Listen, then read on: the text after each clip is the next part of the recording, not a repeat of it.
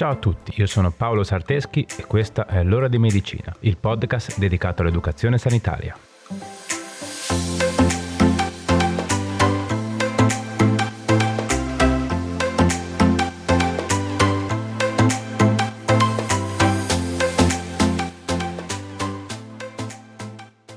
Ciao a tutti e bentornati. Come state? Se mi state ascoltando in data di pubblicazione siamo al 20 di agosto e forse il caldo ci sta dando un minimo di tregua. Comunque, come sta andando l'estate? Siete in ferie? Approfittate del tempo libero dal lavoro per leggere un buon libro e perché no ascoltare un po' di podcast. Magari potreste andare a recuperare qualche vecchia puntata dell'ora di medicina che vi siete persi. Sono ancora tutte qui, belle numerate e in fila. Scorri e vedi se c'è qualcosa che ti sei perso o che ti può interessare. Va bene, dai, scusate la divagazione. Oggi parliamo di protesi d'anca. Ma come sempre, prima di iniziare, facciamo un attimo il punto della situazione. Quando si parla di anca, si intende sia la parte del corpo che unisce il tronco agli arti inferiori, sia l'articolazione dell'anca.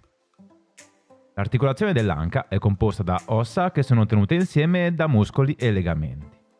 Le ossa che formano questa articolazione sono la radice del femore, ovvero la testa e il collo del femore, e l'acetabolo dell'osso iliaco, che è una cavità all'interno della quale si posiziona la testa del femore.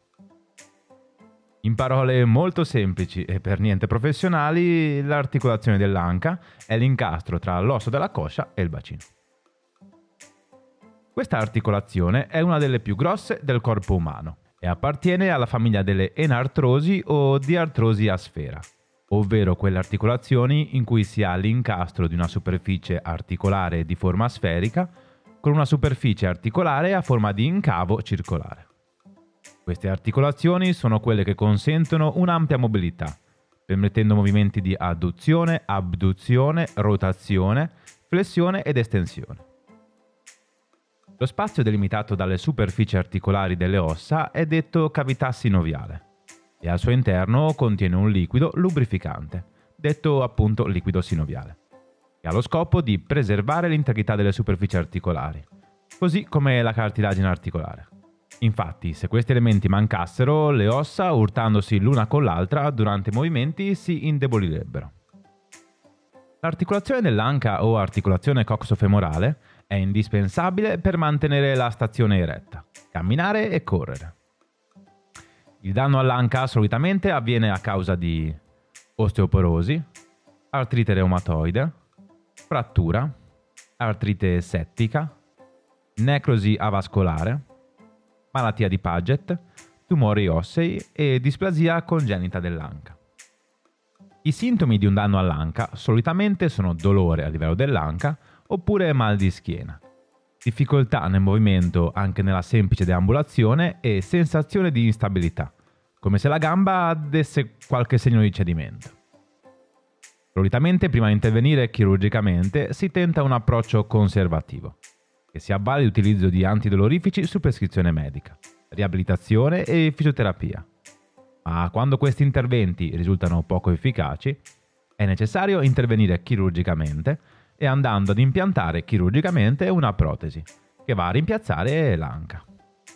Questo tipo di intervento è più comune nelle persone anziane, mentre nei giovani adulti o nei bambini la protesi solitamente viene eseguita a causa di una displasia congenita dell'anca. Ovviamente l'intervento ha degli obiettivi, che sono la riduzione del dolore, il miglioramento della mobilità dell'articolazione e di conseguenza un miglioramento della capacità motoria dell'individuo e miglioramento della qualità di vita.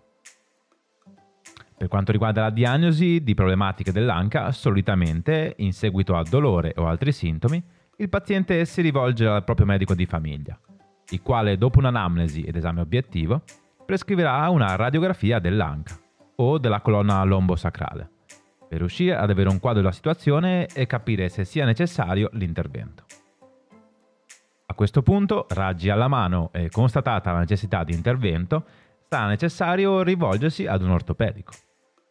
Come in tutti gli interventi chirurgici verrà eseguita una visita anestesiologica e tutti gli esami previsti nel percorso di preospedalizzazione.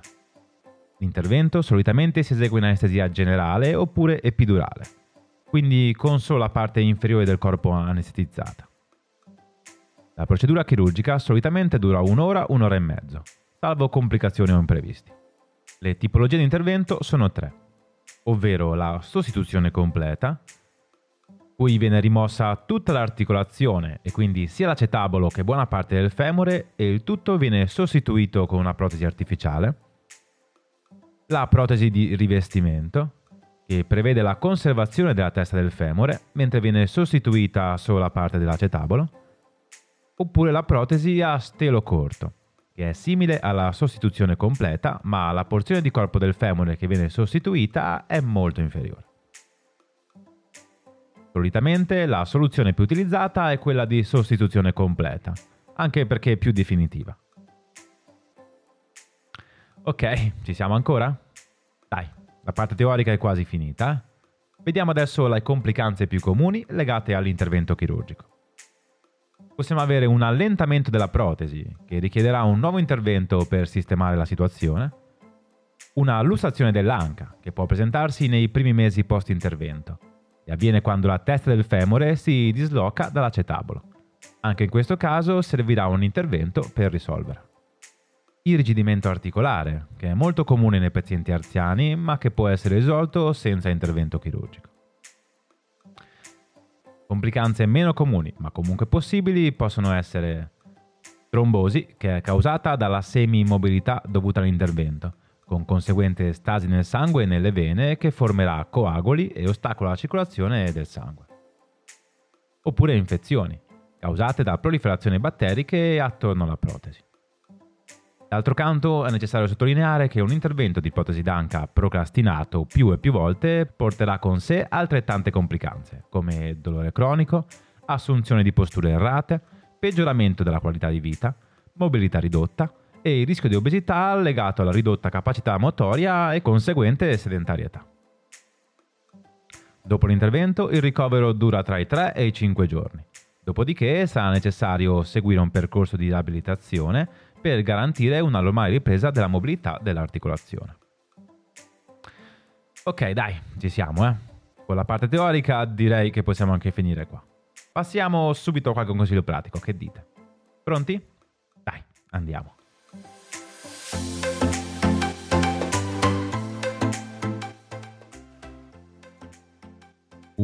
Non sottovalutare il dolore all'anca, specialmente se questo dura da tempo non migliora e impedisce una normale attività motoria. 2. Siete stata prescritta una terapia conservativa, quindi basata su fisioterapia e assunzione di farmaci, seguila correttamente. 3.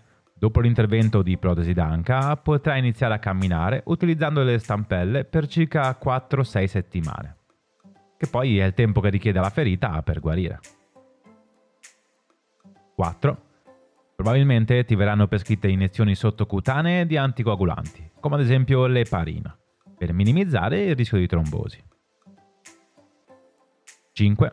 Solitamente dopo due o tre mesi dall'intervento si potrà tornare alle normali attività di vita quotidiana, compresi gli sport, meno che non prevedano movimenti bruschi e urti. Ma come sempre è tutto molto soggettivo e quindi prima di decidere di rimetterti in gioco al 100%, parlane con il tuo medico di famiglia o con l'ortopedico che ti segue. 6. Dopo l'intervento, quando sei a letto, metti sempre un cuscino tra le gambe in modo da mantenere l'anca in posizione corretta. 7. Il dolore post-operatorio è normale, ma non per questo deve essere sopportato. Anzi, gli antidolorifici servono e in presenza di dolore dovrebbero essere sempre assunti, in particolar modo dopo un intervento del genere. Un dolore non gestito porta automaticamente ad una diminuzione dell'utilizzo della parte dolorante, con conseguente rallentamento del percorso riabilitativo. 8. Dopo l'intervento avvertire più stanchezza è normale. Il vostro corpo ha subito un intervento chirurgico che, per quanto necessario e benefico, è pur sempre uno stress per l'organismo. 9. Dopo l'intervento verranno programmati dei controlli periodici, ai quali è necessario presentarsi, per controllare che il decorso stia andando per il meglio. 10. Attenzione però, dopo l'intervento di protesi d'anca ci sono dei movimenti da evitare. Evita la flessione dell'anca con un angolo superiore ai 90 gradi. Evita di eseguire movimenti di rotazione dell'anca. Non fare perno sulla gamba operata. Per girare su te stesso fallo con piccoli passettini.